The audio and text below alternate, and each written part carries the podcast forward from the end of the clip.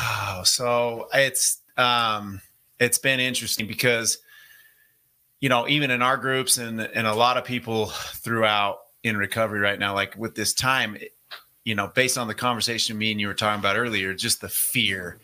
And you know, you don't think maybe you're feeling the fear, but but I think a lot of people are. Like I'm just seeing it, man. Like people don't act like they're scared, but like deep down in their brain, like they're they're struggling and they're worried and, the, and that fear. And I think it's leading a lot of people back out to, to using. Would you guys agree?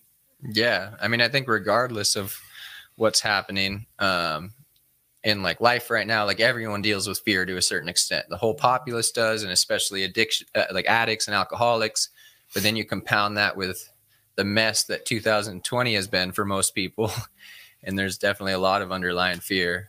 Um, but yeah, why don't we introduce our guest? Yeah. Um, so we're live with Big T Tyler. He's been a awesome part of my recovery and Dustin's and this program in general.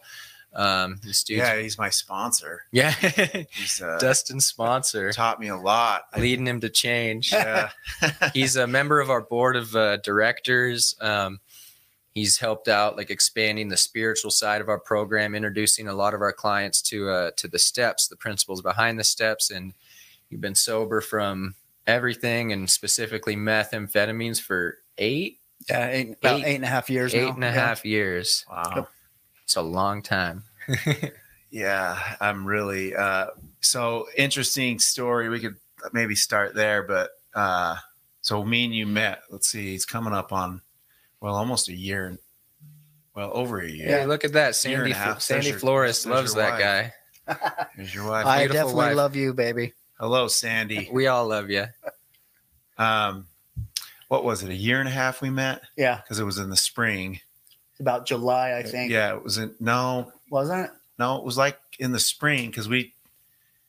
I don't know. It was like in the spring because we we had started the program. So anyway, I had met Tyler. He came rolling over. Uh, you were he was looking for some help, like getting into the. He had heard about SOAR and was looking for some help, like with his uh, like exercise and adding to his recovery.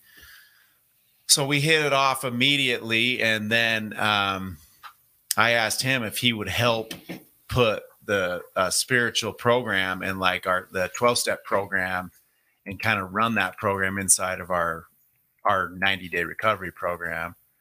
And so then you and Paul and and then we started that whole journey, you know, building the program over there in South Ogden. And I'll tell you what, I, will tell you what, the SOAR program, SOAR program completely changed when we brought the the principles of truth behind the, the 12 steps and that whole thing with into it. You know what I mean? So awesome. It's kind of just crazy how things work out. Like I'm just, I just, I just get blown away. I'm, I'm actually just blown away. Um, I, I analyze the process that's happened since we've met, and and I, I think I talk about this every week on the podcast. People probably just tired of it, but you know, I just, it's just wild. So thanks for coming on, bro. Well, thanks for having me on today. I appreciate it. Thanks for letting me be part of SOAR with you guys. Yeah, I'm really grateful for that it's been a fun journey. What do you think about the topic of fear and like I guess in general yeah, or and what how it's creeping into your life recently or people around you that you've noticed or the recovery community or what? Well, like I was telling you guys earlier, and I've told you before, you know, talking with a few guys that's uh, you know in the program that have you know like 30 plus years, you know, of uh, working the steps and working a program of recovery. Um, you know, they kind of just said, you know, with everything that's going on in the world right now with this uh, Corona stuff, uh, subconsciously it's in the like the back of our mind that something's wrong. Though it may not be at the surface, it's in the back of our mind, and so, you know, that's bringing up a lot of stuff in recovery. You know, whether it's uh, resentments, fears, um, being dishonest, that kind of stuff. You know, and how I've shared with you guys, you know, it kind of brought up, you know, some insecurities and some jealous issues that kind of just came out of left field for me. So I've really had to you know, work through that them, even though I struggled for for several months, you know, eh, um, those guys in the program told me, you know, just just keep doing what you've been doing the last eight years, and uh, and you'll get through it, you know, and it's going to be okay. Um, but it really has uh, affected a lot of people in the recovery community. You know, relapses are on the rise, uh, suicides are on the rise. Um, just everything's just pretty bad right now, you know, in the recovery community. So, you know, you got to stay the course and be vigilant and and do your best. Yeah, I think it's interesting because you know one of the tenets or principles that we often talk about in the SOAR program, and it's you know prevalent in the steps, and um, is just this idea of like surrender, and you know it's like not about your will anymore and about like you living this selfish life. It's about giving back. It's about trying to do like a greater um, greater mission, be involved in a greater cause, and kind of like you know giving it up to your higher powers will. And I think that this like you know all of 2020 and what we've all been through collectively recently is like a loss of control. And so like each of us in our own ways is trying to like you know seek control in our own yeah, lives again. Wow. and it's like you know it's kind of problematic especially for populations like people like us. Well yeah we we've been trying to that that's been the whole problem. You know uh, in my recovery is uh, I, a perfectionist. I want, I need to know, I need to control. Right. And now we're in this time when, and dude, I'm so thankful for the perspective I've captured just in this year and a half with, with the steps and with my higher power. Cause it's really, I, for me, it's really prepared me for this time. I, I, if I didn't, if I didn't have this perspective I'm carrying around nowadays, even though I do experience fear, but I'm learning as I exercise uh, my if I, as I compete with my fears and I re- and I and I believe that my higher power is going to help me through those fears and help me and that you know if I make the you know like Tyler, you always say Tyler make the right next right decision and I keep building my life on a foundation of health like I can handle it you know? I can handle anything that's thrown at me. I really it, but but it does it still suck? Am I still scared a lot of times? Of course, you know. But I think a lot of people are. So.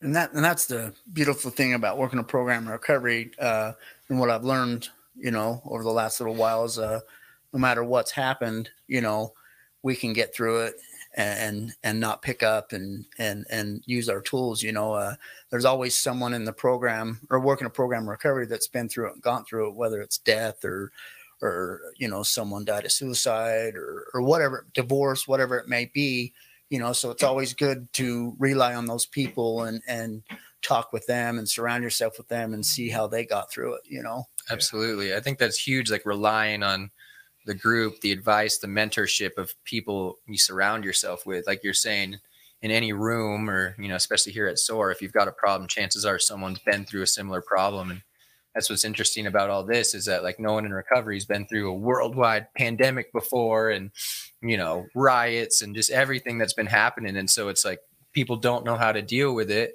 which is why like I think a lot of people are going out. But there are people that are dealing with it right now. We all are, and there's people that are, you know, dealing with it some better than others, just in the way that they approach life and carry themselves, and not let them, not let it like throw them off balance, you know. And I think that's the key is like you staying, like you were saying, solid and having this foundation of recovery and health, and sticking true to these principles no matter what's happening. Yeah, easier said than done for sure. well, how I dealt with the last couple weeks, I, I bought some Halloween candles. Yeah. And, and, and, had to had to let my wife know, you know, like I might have spent some money that uh, I probably shouldn't have, but they're coming today. Right. So those candles bring you comfort. yes, they do. And, and we're good. If the electricity goes out again, I got like hundreds of candles. you got light and a good smelling yeah, house. Absolutely. I do that with things. I remember like two or three weekends ago, I was like sitting on the couch and I just left SOAR and I was like, all right, I'm done for the weekend. God, what am I going to do now? I was like, how am I going to make myself feel better? I'm like, I know. And then I went on Amazon and bought new like gym stuff. Like I bought new gym wraps for my right. wrists and knee sleeves. I was like, ah, oh, this purchase will make me feel better. Right, right. this will bring my condition up. oh yeah, for sure. Well, you know, I watch people in early recovery, like people, uh, even people we're working with right now, you know, and they don't have a foundation of health at all. You know, they're standing on sand. Right. And so every little thing, you know, I mean, it's so much of early recovery is just learn as, I mean, just sitting in it and then and just relying on the group and relying on people to help you see this different way of life and then and to and you know but if if gal if they can endure and they can and just kind of sit in it and like you know all the bad things that are the financial things are coming at them the i mean everything that we all have dealt with but if they if they make it through that like but the, but getting them to not go back out in those first part because it hurts so bad and they're so scared. You know what i'm saying? And they know that substance is going to provide them with that false comfort like it has. They've got that reward of that that comfort Right. it- you know what i mean? And i i just oh it just scares it just sucks. It just sucks trying to eh, see people go through that early part.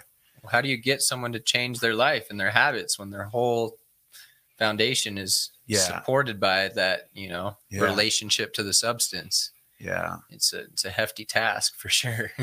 That's why with some of these young guys that we have in SOAR that are like 18, 19, 20, you know, Yeah. like really trying to plug it in their hearts and their mind that, you know, if they can get a hold of this thing now and, and learn some tools in their life, they won't have to, you know, suffer another 15, 20 years like some of us had to, you know, to get to, to that certain spot. You don't have to let it get that bad like some of us do where right. living out of your truck in Salt Lake or Yeah. wandering the streets in Ogden during winter and stuff like that, you know.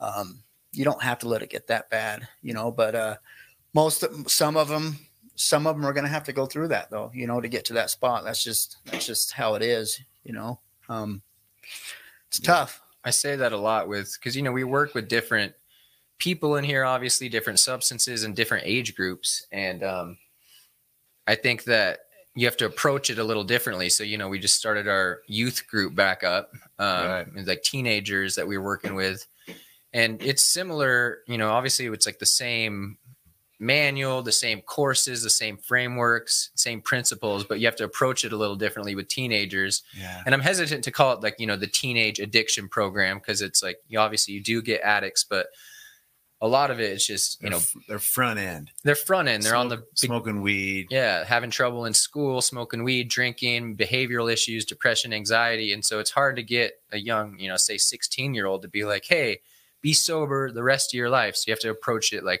bit by bit. And like why don't you just you know try this program out? Your parents signed you up for 90 days. See what this lifestyle can do for you and what this foundation will do for you. But you know i usually say that in intakes and stuff is like no one's going to convince you to do anything like for the rest of your life. Your parents aren't going to be able to keep you sober. School's not going to be able to keep you sober. We're not going to be able to.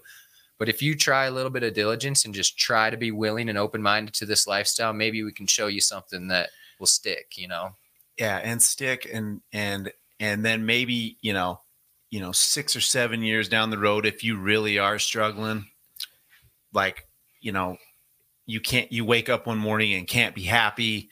Like i say that a lot to these kids. I'm like what are you going to do when you wake up one day and you can't find and you and you can't get one thought in your head that's positive? Right.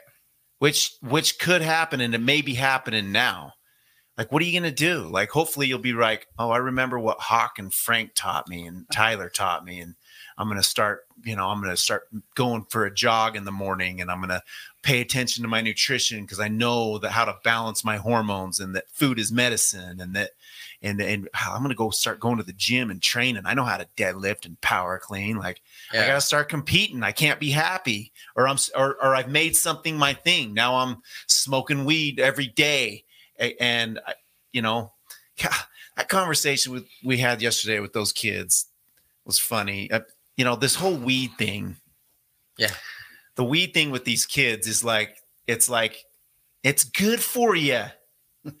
you know, like it gives you great thinking. hmm You know, it helps with my it anxiety. helps with my anxiety that's the that's the thing right now it's uh oh well, i got anxiety. Okay well when did you get in when did you start having anxiety? Well two years ago. Okay well when did you start smoking weed? Oh well two years ago. Oh no shit. Like, you got anxiety now huh? Yeah. Right. May, maybe the weed has given you anxiety and then when you get sober and you're not high now i have anxiety. I need to smoke weed again. Right. it's that same thing we talk about you know? The substance brings you up and then brings you down to normal at the beginning. And then it brings you up and brings you down to normal at the beginning. And then it brings you up and doesn't take you as high and drops you a little bit below normal when you're sober. And then the same thing. And the next thing you know when you're sober you're flat. And, I, and that still happens with weed. Oh yeah. and all these kids think that uh, weed oh well it's not addicting. Well, yeah you're saying not physically addicting yeah. but you crave the mind escape it offers Well, I You know what I'm saying? Both. I mean, obviously, towards the end when I got sober, I was addicted to heroin and meth, and there's no denying that based on what my life looked like, right? But when it first started, when I was that kid on the front end in high school, a teenager, I was addicted to weed. Like I don't care what you say, and it's like obviously I have that experience of heroin, meth, all these drugs, and weed, and they they're way different. But for me, I was still addicted to weed in that sense where pretty soon it was like when I was high and stoned, I was normal. And then when I wasn't, I was just like, ah, where's the weed? Like, oh, I need to Yeah. hit up my dealer. Oh, I need to get this other shipment in. I need to get high again. yeah I remember telling this story last night. I was just talking with my buddy, and I I think my junior year or senior year, I had gotten three days off weed. And I was just going around at school to all my friends. I'm like, I feel high right now. Like, I feel so weird. Like, I haven't smoked weed in three days. Like, what is, God, what's going on in my mind? These sounds, these smells, these sights. And it was weird for me to be sober three days off weed because, like, being stoned was the new normal. It wasn't Right, even being right. stoned anymore. That's just how I operated. Right. Wow.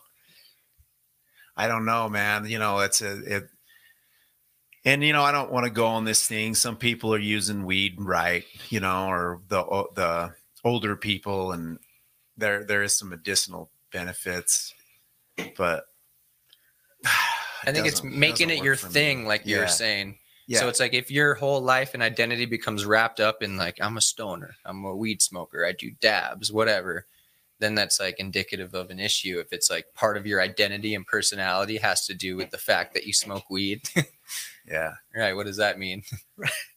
and it doesn't work it can't work for when you've taken it too far and you have the brain like we have i Yeah. can't i can't smoke weed i don't it doesn't work for me anymore and so Well, I really liked what you said, Hawk, about you know working with these kids. You know, we're we're planting the seeds. You know, Yeah. and then years down the road, like, oh, maybe those old bastards know what they were talking Yeah. about. You know, yeah unfortunately, they'll have to you know drag their life through the mud and all that stuff. You know, but um, would you guys say in with recovery? You know, a lot of people say marijuana is the gateway drug or, or alcohol is the gateway drug.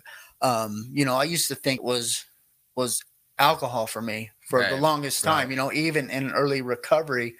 And then, you know, even thought it was marijuana too, you know, because yes, it does, you know, you you try those things and it does kind of open the door. You're like, oh well, I tried these things and I can try some other things, but um having a little clean time under your belt, wouldn't you say it starts with like uh with trauma and neglect and abuse at home or, or sexual abuse, those kind of things that that you know, like with the stuff that I had, I never really talked to anyone about that when I was a child, you know. Right. So I kind of just buried it deep down inside, and so some of the things I did when I was using were as a result of what happened when I was a younger kid, you know. So yeah it all um, starts up here. It's not like the outside substance that starts it, you know? well so that's cool that you're bringing this up like and this this is like have you ever known anybody that you don't that you're like man they just can't get sober like Yeah. where you thought like like i've literally thought like i don't know if they can get sober. Like i believe that everybody can get sober but um i guess where i'm going with it is like some people have experienced in trauma at such a high level. Like i know a, a, a guy that passed away um a guy that i worked with and uh this dude he loved to go to jail. He loved he he liked jail he liked being in prison. He could stay sober in prison. Right. he'd go in prison got spiritual found found god like could just stay sober and he loved it. And then he'd come out and he couldn't stay sober dude. And he tried and tried and it ended up taking his life. And i end up and i just the trauma that I don't know. He's I think the trauma was so intense that he experienced when he was younger that that how can you say that it drives me nuts when people a lot of people don't get it right but it drives me nuts people be like oh, they just need to quit you know what is he doing with his life and blah blah blah we don't know what their brain looks like inside and when they take a substance and all of a sudden it just says we Right. here I am. I don't. I'm. I'm not hit by this trauma. This substance is, is it blocks out this trauma.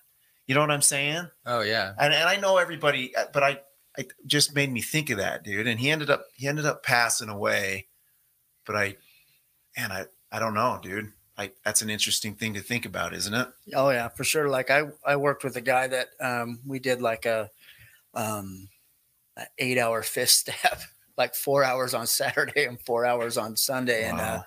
After we were done, I looked at the dude and I was just like, you can never ever use drugs again, like safely ever again, you know. And uh, Yeah. unfortunately, that Wow. same guy passed away as well too, you know. But uh, um, God, that's tough. Like I'm working with a guy right now who um, When you said that to him, safe.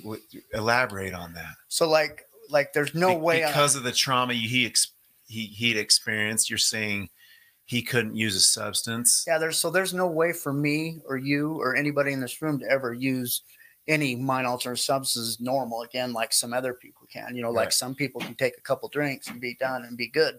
Right. You know, so he can never ever safely use again. And that's what I was trying to get to get the point across to him is that, you know, bottom line is you can't do drugs again, bro. You know what I mean? Or you're gonna die. And that's some people exactly on the, the front end maybe are like a problem drinker a problem user and they might end up just like we did or needing to be sober but they're not there yet or their experience hasn't shown them it's like that they're powerless over it or that they need to surrender right?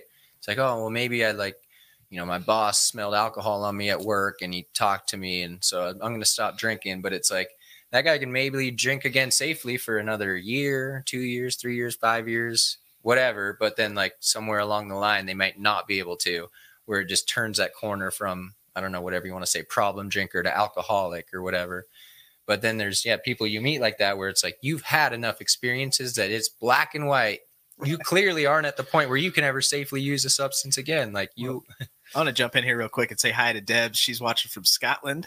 She's Oh got nice. triggers. Deb. Hey Deb. Maybe you felt like you didn't get more. Yeah. Why do we punish ourselves so bad? We lead a life we don't really want to lead, but self harm still somehow. Yeah. I started and didn't get a choice. I was only 16 year old. Deb, thanks for watching from Scotland. You know we love you. Well, I think you. she brings up a good point with like didn't have a choice and like why do we still do it when we know it's so bad and that's like one of the things that defines this problem of addiction or alcoholism however you want to put it is that we're using against our own will right Well, some people too. You don't get a choice. That made me think of like uh, that made me think of. You know, I've met, I met people who didn't have a choice. Their parents got them into a substance at a young age. Like what you know that. i know this guy. his dad shot him up with meth when he was eight years old Yeah. Whoa. how do you have a choice at that age right it's forced upon you Well, and it's not like we, as we're we're children and growing up, it's not like we're all right. I'm going to grow up to be a, a homeless Yeah. junkie on the streets. You know what I mean? But now having being in recovery a little bit and looking back, like unfortunately, everything had to happen that way. yeah You know, so I could get to the spot I'm at now and be the person that I am now. Unfortunately, yeah, I drug every three, everybody through the mud and hurt them and, and, and all that kind of stuff. But today, you know, we're more closer because of it and, and, and we love each other a lot more, but it's, it's like, yeah, I, I didn't, you know, I had, I had dreams and hopes and plans of, of, of doing other things and went down that, went down that road, you know? So, um, it's, it's tough. It's tough. Like, like I'm working with a, a guy right now who, uh, he'll get some clean time under his belt and then six, nine months, uh, he'll, he'll relapse, but every time he relapses, um, he goes right into psychosis, you know? And so, um, it's crazy to think how, how powerful, you know, addiction and alcoholism is and that obsession and the allergy, even though, like we're just talking about, even though he knows in his heart that every time he does that, he goes right into psychosis and paranoia. Right. I'm still gonna go do it. You know what I mean? Like, which is it's it's it's baffling, is what it is. You know, and and we've all been there before. Cunning, baffling, powerful. Yeah. That's why it's a problem. It seems like an obvious point, but I like bringing it up because it's like you're talking about people that say, "Oh, just quit, just put it down, whatever."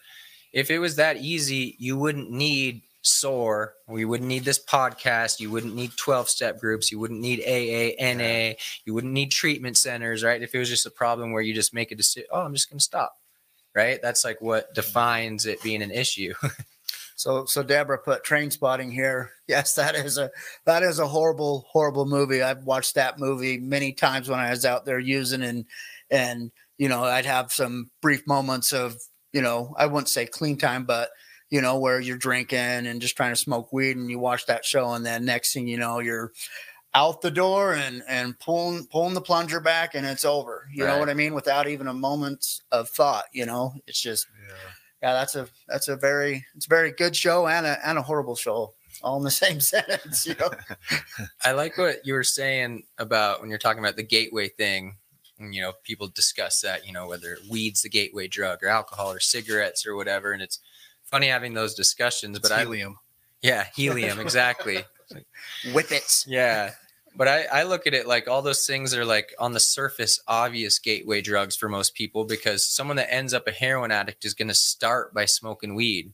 You know, you don't just start when you're 15 years old. Your first thing you've ever done is, "Oh, I'm going to shoot heroin. You're going to start by, oh, the party scene or drinking with my friends out of the parents' liquor cabinet or smoking weed. And then it doesn't mean that that's always going to lead to that. But for people that like us, that it does lead to, obviously that's how it starts Yeah. but the underlying thing with all this like you said is you know trauma and that's super common and depending on what case study you look at it's somewhere between like 85 to 95% of people with addiction Right. have some sort of trauma in their lives and it's however you define trauma trauma can be like something as serious as the dad shooting his eight year old up with meth to abuse to sexual abuse to it can be your dog died when you were a little and that's traumatic and like you can't define trauma for any one person Right. it's how you handle it right Wow. Right, parents get in a divorce at a young Yeah, that's age. That traumatic. Kind of stuff. Yeah. Oh, yeah, for I've been thinking about like the social. Like some people are bo- born uh, not able to be as like they don't have the ability to. They struggle with the ability to communicate. They, yeah they don't feel comfortable in social interactions. They don't, and and that has been me. Like me too yeah, probably like. Would you say that that it's pretty common? Then then I remember the first time I would take I took opiates or Adderall or amphetamines. I I take those pills and I'd be like, I wanted to be around people. it allows you to I come out wanted- and play I wanted, yeah, I wanted to go to the family party. Let's come on. I'll talk to my grandparents. I want to, I want to, I'll call you back. I'll, ca- you know, you called. Oh, before I take the pills, I see someone calling. I say, are they mad at me? I don't want to answer this, dude. Like, why did they call? Like, and then I take a couple pills. I'm calling Tyler back. right Like, let's, let's do this. You know what I'm saying? And so, i see the- that a lot the- with drinkers the, too the social Yeah. side of of being a substance abuser. You know, I, yeah, the party scene, going to the bar. You know, I don't. You go to the bar. I, I, I'll, everyone's my best friend at the bar, and I don't have no problem talking to anybody. Yeah So then that becomes the reward. Like, dude, I suck at being social, and I feel awkward. And most that's not a good feeling to feel awkward. oh yeah You know what I'm saying? And now people take a substance that says, "Oh, you're not awkward anymore," and people like you. You know? I have arrived. yeah You know what I mean? Like trying to trying to fit in in junior high and, and high school, you know, trying to fit in with the, the certain crowd Yeah. and then and then, you know, you get into the one crowd and you start, you know, with marijuana and drinking and Right. stuff and you're like you start to socialize. These you are know my what I mean? people. Yeah, absolutely. You know, you start to socialize, you start to have more confidence in yourself, you know, you're start doing a little methamphetamines and start you're a big old badass you know you, and walking through high school and stuff like that you know uh, thinking that you're king king Yeah. shit you know what i mean Right. like and you can just talk to anybody you know uh, That's that sucks, man. I don't know how to help these kids. Just want to jump in real quick again. Say, hey, what's up, Australia, UK, California? Thanks you guys for watching. This is the SOAR podcast that I told you about. That's every Saturday at 11 o'clock here at the School of uh, addiction recovery. Thank you. I like what you were saying about like the phone call, and you're like, oh, I don't want to answer. But as soon as you pop a couple pills, like you know, I'll call him back. And I've yeah. I've noticed that recently with clients or people that I'm working with. You know, that's one of the tools we tell people to lean on is the group. And hey, like send a message on crew to all of us, or call someone when you're struggling. But you know, there's certain people that I only get a phone call for them when they're drinking or Yeah. something. And so like they start getting chatty. I'm like, hey, did you get something to drink? Are you drunk right now? They're no, no, Yeah. I'm just calling, just let you know how I am. And Yeah. then I'm like, you can hear the slur in their voice, but then like when they're sober, they'll never reach out and call you. Yeah. And that's that same thing, oh, right? Oh yeah, it's the exact same thing. I that was you know my like I loved ho- every holiday. You know, being I look forward to Christmas. It's sad to say, it really is. I you know Christmas Day was with knowing I had pills in my pocket the entire day. Every house we go to to celebrate Christmas, I had my little, you know 30 minutes before we go in there. I'm gonna throw a couple perk tens in the back of my throat and wait for them to kick in. I can't wait for I want to be in this spot when they kick in Yeah. and I want to be with around these people. I mean, getting that specific Right. and and then you know when I got sober holiday obviously holidays are hard for everybody, you know, but because I think you everybody kind of does that on holidays, but now Christmas nowadays it's gotten better. Now Christmas morning is Christmas morning, you know, and it's um it's It's not about you and how you there there feel good. It's about how you're going to bring joy to your My family kids, and yeah. your kids. I'm the one. That's a great point. That's all that was was selfishness. You know, and going back to the reward of these substances, which, you know, I remember thinking that like when I'd be standing at a pharmacy getting my script filled or something, and and be being being so excited.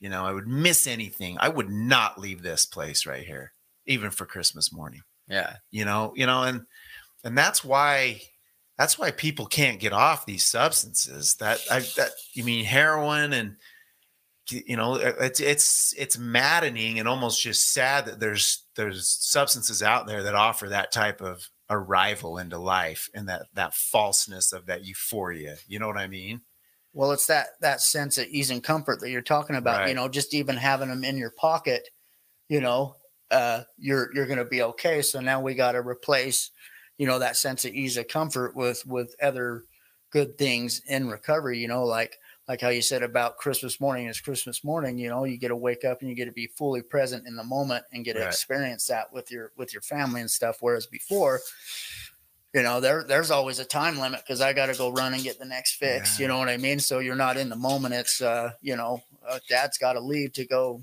to go get high. You know, or else you're not even there for Christmas. You know, Yeah. So Why don't you tell a little bit, if you want to, about like what it was like for you at the end before you got sober? Because I know you had issues with Christmas and the kids' presents and stuff. I think that that could be powerful to. yeah. So toward the end of my my using, uh, I couldn't provide for my children like the last uh, um, two two Christmases. Uh, um, had to have my family step in and provide Christmas Christmas for them.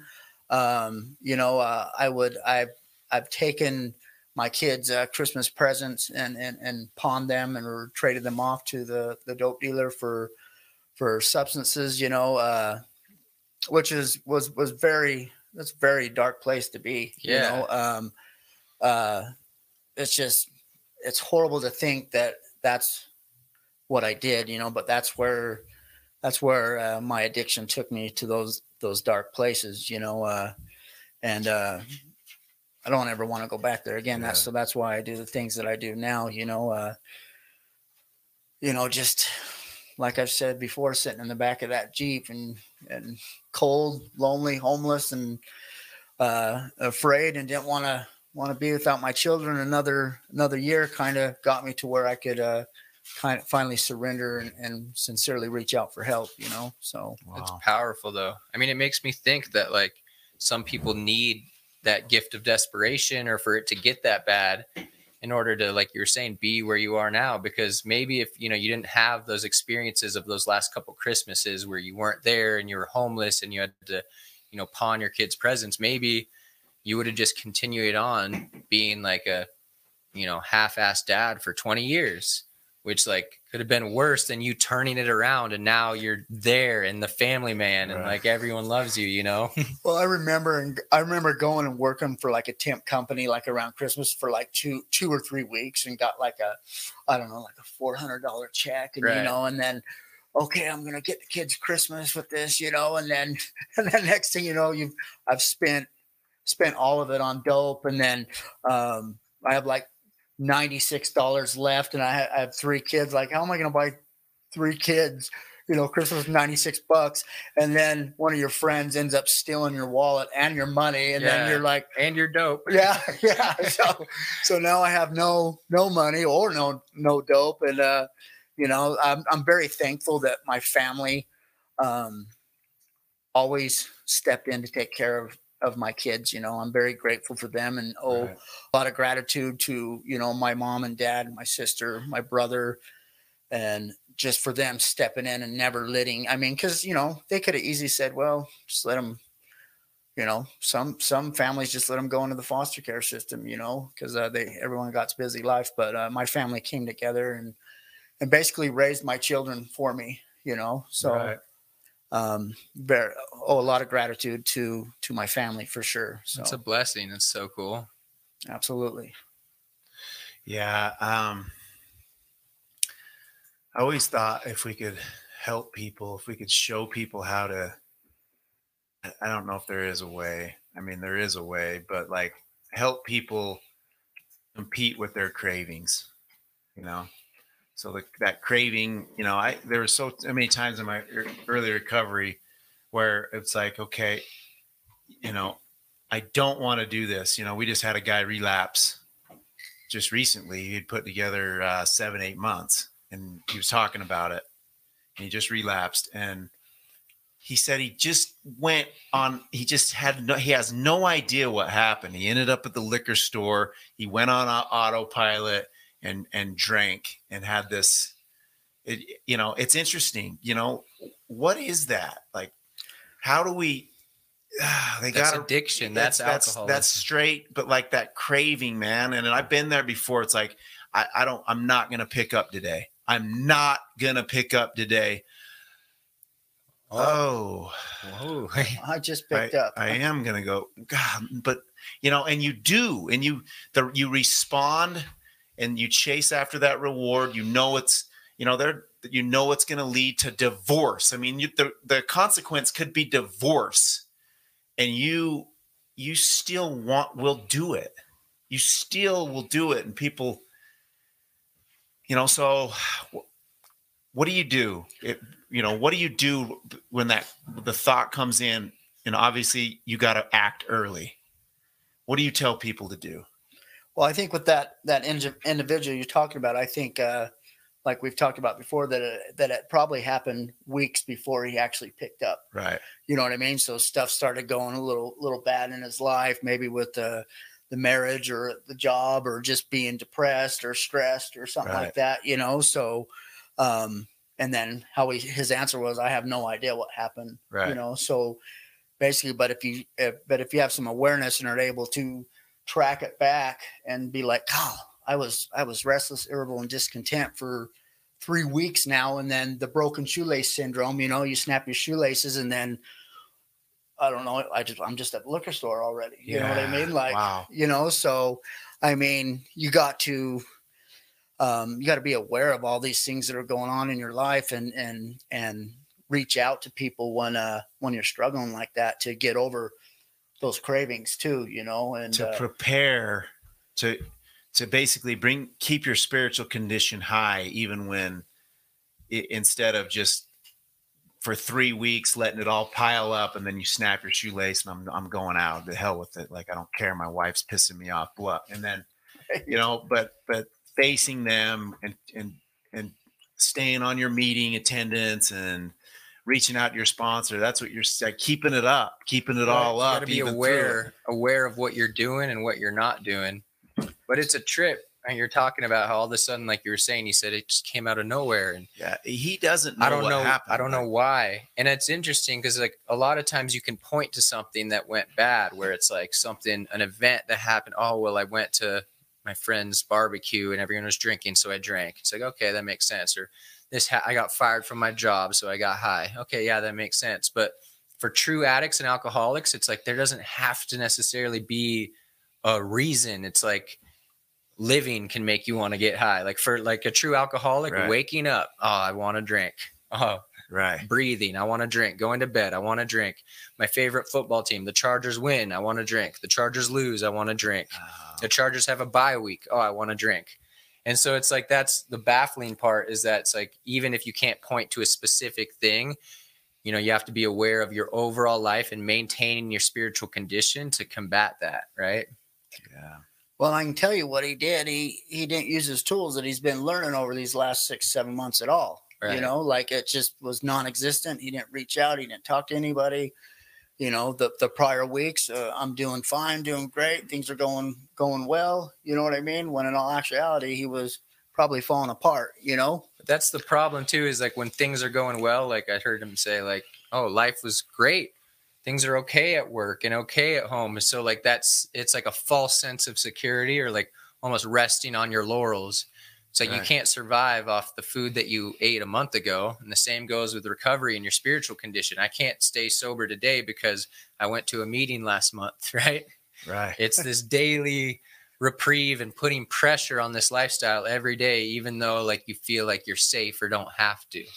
well, it's like that with your higher power of God. You know, Yeah. things are things are going good you know uh you know i'm okay um, and i'm not gonna you know but when things are going bad i'm i'm asking god or my higher power for direction and stuff like that but are we doing those key essential things when things are going good are we still communicating with our higher power and god you know and talking to him when things are going really well you know what i mean so It's a struggle. oh yeah Yeah, that's that's been me. You know, uh, a prayer. You know, going into prayer. Prayer's been a big, a big something I've been working on lately, um, in an effort to to keep my spiritual condition high. I've been, you know, you. I mean, Tyler knows, Frank, you know, but the, it's like the competitive when we get when I I get overly competitive in my mind, or which is which can lead to resentments, or I set an expectation and someone doesn't meet that expectation, I get resentful, you know, I, and then I'm driving around practicing what I would say to somebody, you know, and then I'm getting mad. And then next thing you know it, I have zero spiritual condition. I'm blocked like it talks about in the big book from, from, uh, and which, which ties into fear and everything. But this, this, since I met you and I, and, and, and Frank, I hear Frank talking about it. This is, this is what I'm realizing has been my problem. Why I haven't been able to string together years and years and years. That you know where I, I've always had my relapses was because of that. That I'm never more irritated in my brain than when I'm, I'm going from person to person. I'm mad at this person, and I mean it could be my it could you know the the social media doesn't help. I mean I've gone on social media before, and everyone I scroll up to, it could be my sister posting pictures of her kids. What why is she posting that? You know, I mean, I can go from and- and when you get in that mindset. I mean, you you guys, I'm sure have done it. Yeah. Right? Where I'm resent, I, I'm just negative towards a, and everything, and everything that starts coming out of my mouth becomes this negativity, and I am not there.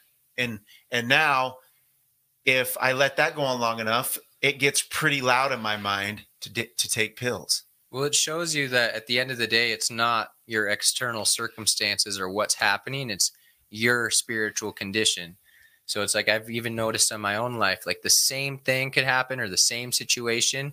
And depending on how I'm doing that day, or if I've been putting pressure on this lifestyle and trying to maintain a connection, like that's what makes the difference in how I react to it.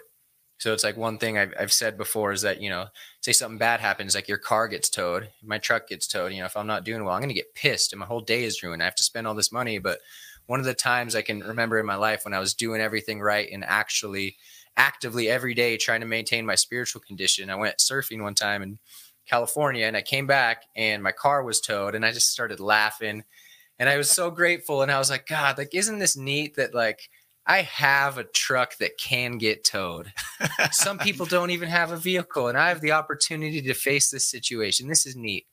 You know, we're gonna go like- on a journey. Yeah, and it's like oh, the obviously it's not the situation; it was my reaction to it. it. Is the only variable there, and how I'm doing inside is the only variable, right? Wow. you know, I got a- I got an email the other day, and then um, it was like you know, like these these low low jabs in a in a in a Yeah. in a, a roundabout way, you know, and, and they've just been coming for weeks, and I'm just like, so I, I go to hit reply, and I had this like I'm just gonna ream them like you know just straight just you know cut the shit and just Right. and throw some real honesty down on them Right. you know and then I thought I thought to myself you know the be- the best reply is probably no reply Yeah. you know and deleted it you know said a prayer went about my day and didn't even think about it again after that you know what I mean like yeah. like and, and it was just gone you know and it and it's amazing that if that if i apply that and do that more in my life my life's so much better but you know like like i'm, I'm kind of slow sometimes and so i have to you Yeah. know like sometimes we forget to do that you know Well, that well that that's what I've been doing in my prayers lately. I, I've been saying, please help me to like recognize when I'm going down that, like you know, like dude, that's the text message. Or I, I get and I want to send out a text, and, and I draft it up, and I'm just upset. Oh, you know, could be to my wife, could, and then I say, dude, if I send this text, this is gonna make it so I am not a spiritual cat. you know, oh, oh, like I'm gonna be mad, and then she, then she's gonna reply, and then here we go. The day's ruined. oh yeah Sit back and handle it a different way because I don't. I, and and I'm learning, dude. That is how I'm gonna achieve long time, long term sobriety. Oh yeah, I am a better. I like who I am. If and then when I start going down that road of, I I don't know. the whole pause thing when agitated is it's the real deal if you really practice it you know? Like like sincerely like really pause and take some time to to think about things. And i mean you don't have to reply to someone right off the bat right? You can, you can pause and take your, your sweet time and and deal with it in a way that's going to help you keep your spirituality and your sanity and all that stuff and not cause wreckage. right right so it's just interesting. I think it's cool. The further along we get in recovery and sobriety, it becomes less and less about the substance or like the drugs and alcohol. Like I don't wake up every day thinking like, oh, I can't do heroin today. You know, it Yeah. becomes more about how we carry ourselves in this world. Yeah. It becomes more about maintaining our spiritual condition. How are we going to treat people? How am I going to react to things? Like it's all about relationships. I mean, I love looking at things as relationship. Like how is my relationship to myself today? Yeah. How is my relationship to God or my higher power today? How is it to Tyler or to Dustin, to my family, right? Yeah. And like just treating people like people as like um, by themselves, not as a means to an end. Like, oh, what am I going to get out of this person? Or how am I going to get one over? You know, How, I get a how am I going to show them them that I'm better than them? Yeah, I get a know? text I don't like. Oh, how am I going to point out their hypocrisy? Like, Yeah. how am I going to win this argument? Thank- I'm thankful for the the recovery. I'm thank it's recovery is so beautiful because of this. Yeah, What we're talking about, like trying yeah, trying to act better and trying to react better out in life. Like I'm thankful. It's it's it's the high. It really is. It's like you're stepping into life. You're finally stepping into life, and it's like the high adventure experience. Like here, I dude, this is sick. I'm handling things. I'm dealing with things. I'm sober, and then obviously comp- confidence comes. It's it's just fun. It's and then the not using the staying away from the drugs the alcohol the meth the heroin that becomes just like a byproduct of what you're doing right? I think like that's like the more i learn that's like how you get sober is not by you know obviously early recovery is a little bit different but like that just comes naturally and the the book talks about it right? How it's like it's just a reaction to how we're doing the program and to our relationship with god and like pretty soon we find that we recoil from the substance like we do from a hot flame and it's like on no real active like thought or intention on our part. It just happens because we're doing this and we're living this lifestyle and we're working on ourselves and like it's it's so cool So Danielle Colby, I just want to say congrats on six days, no alcohol, and then Ricky Lyles, sorry about your loss. I can't even can't even imagine what you had to go through 25 years ago. Uh, Gordon, 113 days. Oh, nice. Wow, it's a big deal that is a big deal. I was kind of working with a cramp here in the leg for a minute. I was kind of getting Yeah. I was like, oh, I need some more water and stuff, you know. Brian, what's Yes, up, Brian? Brian? I, I just saw Brian recently. A Really? few, yeah, like a month or two ago. Yeah, You need to come check it out, bro. yeah. Miss you, man. I saw Brian in Idaho. Oh, it was really? Fourth of July weekend, and I was at Lava Hot Springs, and I like Uh, he says hi to me, and I'm just like, how do I know this guy? Oh, that's Brian. right. that's funny. Yeah, make America surf again. I want to talk about Make about. America sober again. I want to. I want to. We we haven't talked about it yet on here, and I thought we'd just talk about it. Uh, about I want to talk about exercise for reco- eh, recovery, like physical exercise, which is a big piece of our program, right? it's one of the staples of SOAR, right? Let's just talk about exercise. Like, you know, we so this morning, little what we did for our group, it was so sick. Like, what a lifestyle. We uh we came here, we met with our group at seven, seven thirty.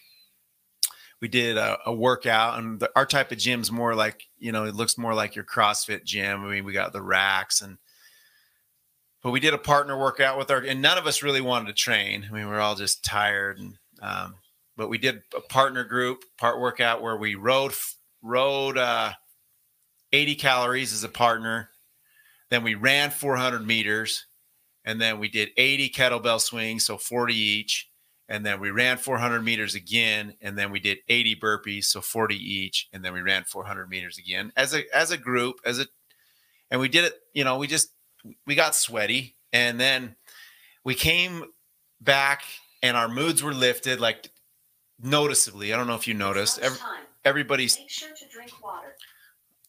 i'm so scared what was that it's a reminder to stay Drink hydrated. water. Yeah, It's my robot life Uh, telling me how to live. yeah. but wait, so we we come back, our moods are all lifted. We're talking and and uh then we we're then the next part of the prescription was to go and read. And so we went to this botanical gardens down here. And it was just beautiful, river running right through it. And we all isolated and we're reading our books. So we got our minds right through the exercise. We got our our thoughts lifted as exercise does. We were more positive, and then we went right into learning, and we were all reading recovery and spiritual books. And it was interesting. We were all isolated, and we were all texting each other like clips of our books and what we were reading, and we were we were all separated, but we were all connected with the text. And I, you know, and then you know we did that for about thirty minutes, and then uh, everybody had a prayer, and then and then we came back and.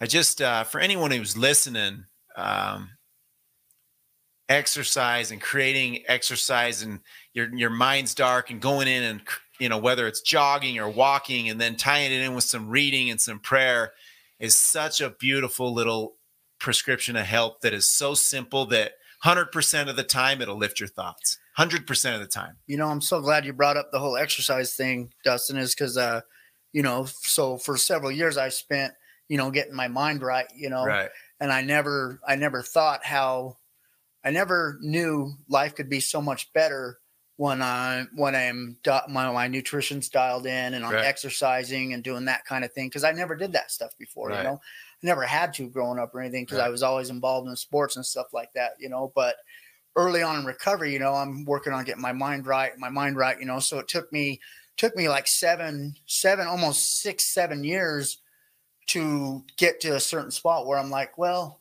I think life can be a little bit better. You know what I mean? Right. Like I, I'm almost 400 pounds. You know what I mean? I'm not getting any, any younger. I need to Right. maybe make some lifestyle changes, which, which I'll tell you what, just doing that has been the biggest struggle too, because I mean, just with, I mean, carbs and sugar is a whole nother addiction on its own, you know? So, but when I'm doing those things, when I'm working my program recovery 100% and I'm dialed in on my nutrition and the exercising, life is so much better. You know, that that's what I've, what I've noticed. I didn't think it could be, I mean, it was good already, you know, Right. in recovery, but it, it's, it's so much better when you're doing those, those other things too, you know? yeah oh yeah Think about how we like that's what I love about this program is how it's like inclusive and balanced and how we pair it all together. Because, you know, I can go to a, an AA meeting and see the amazing spiritually fit people, but you know they're smoking cigarettes and eating McDonald's or whatever. Or you can go to a gym and see people that are super fit, but then they're pissed and they go in the parking lot and yell at people and freaking go home and beat their dog. And it's like, well, how are we gonna like marry these like this lifestyle together where it's like I'm not just spiritually fit, but you know, physically fit. I'm emotionally fit, mentally fit. Like, what does that mean? You know, what is health? And it's cool just like trying to put pressure on all of it to achieve like the optimum optimal version of ourselves. Wow. The you know, I see I, you've heard me say this before, but people come in here sometimes and they want to get abs and they talk all these aesthetic reasons. And um the thing is is the the type of exercise we promote, like the stuff we did this morning was a short 30 minute experience. Most of our training sessions longest they can go 45 to, to 60 minutes. But um, a lot of it's brain strength training. You know a lot of it's like okay i'm very uncomfortable uh, but i can keep going and you keep going and then you know maybe it's interval training and there's a two minute rest you know? So a lot of the the stuff we talk about with people is like during that two minute rest working on gratitude and prayer. So you're walking around the gym or maybe you walk outside for a second during that rest and uh, let the sun hit you and talk to your higher power for a minute and then you go back in and you roll you know roll 300 meters 15 kettlebell swings 10 burpees rest two minutes again. You know and what you're what you're really doing there is you're having the mind argument on the row machine and through that whole thing as you try to match your intensity from set to set and then during the rest you're going into a spiritual meditative practice really because the exercise pulls you into the present moment, whether you know it or not. You're Yeah. you are not you cannot think about depression. You are not addicted to you, you cravings can't get you, nothing can get you. All you're really saying is, dude, I feel like I'm gonna die. Yeah. But uh, but I like this because here I am. I you know I'm I'm here for the first time all day. And then you go into the and then when you go into that two or three minute rest in between sets, y- those prayers take on a different meaning and the, the gratitude actually has a place to sit uh, in your mind because you're you're so present and i don't know that's a that's a very powerful practice and and that's what we do you, you get the mind right through the exercise and and uh anyone who's listening i challenge you to work let your let your let your brain let that exercise improve your mindset and then work on gratitude during it and and prayer and get some sunlight. And next thing you know you'll be crying tears of joy for your kids and your wife. And 45 minutes prior to that you hated life somehow you love it and you're crying and you're listening to Enya Yeah. you know i don't know man It's the same concept as the sweat lodge, where it's like it's forcing you to be present.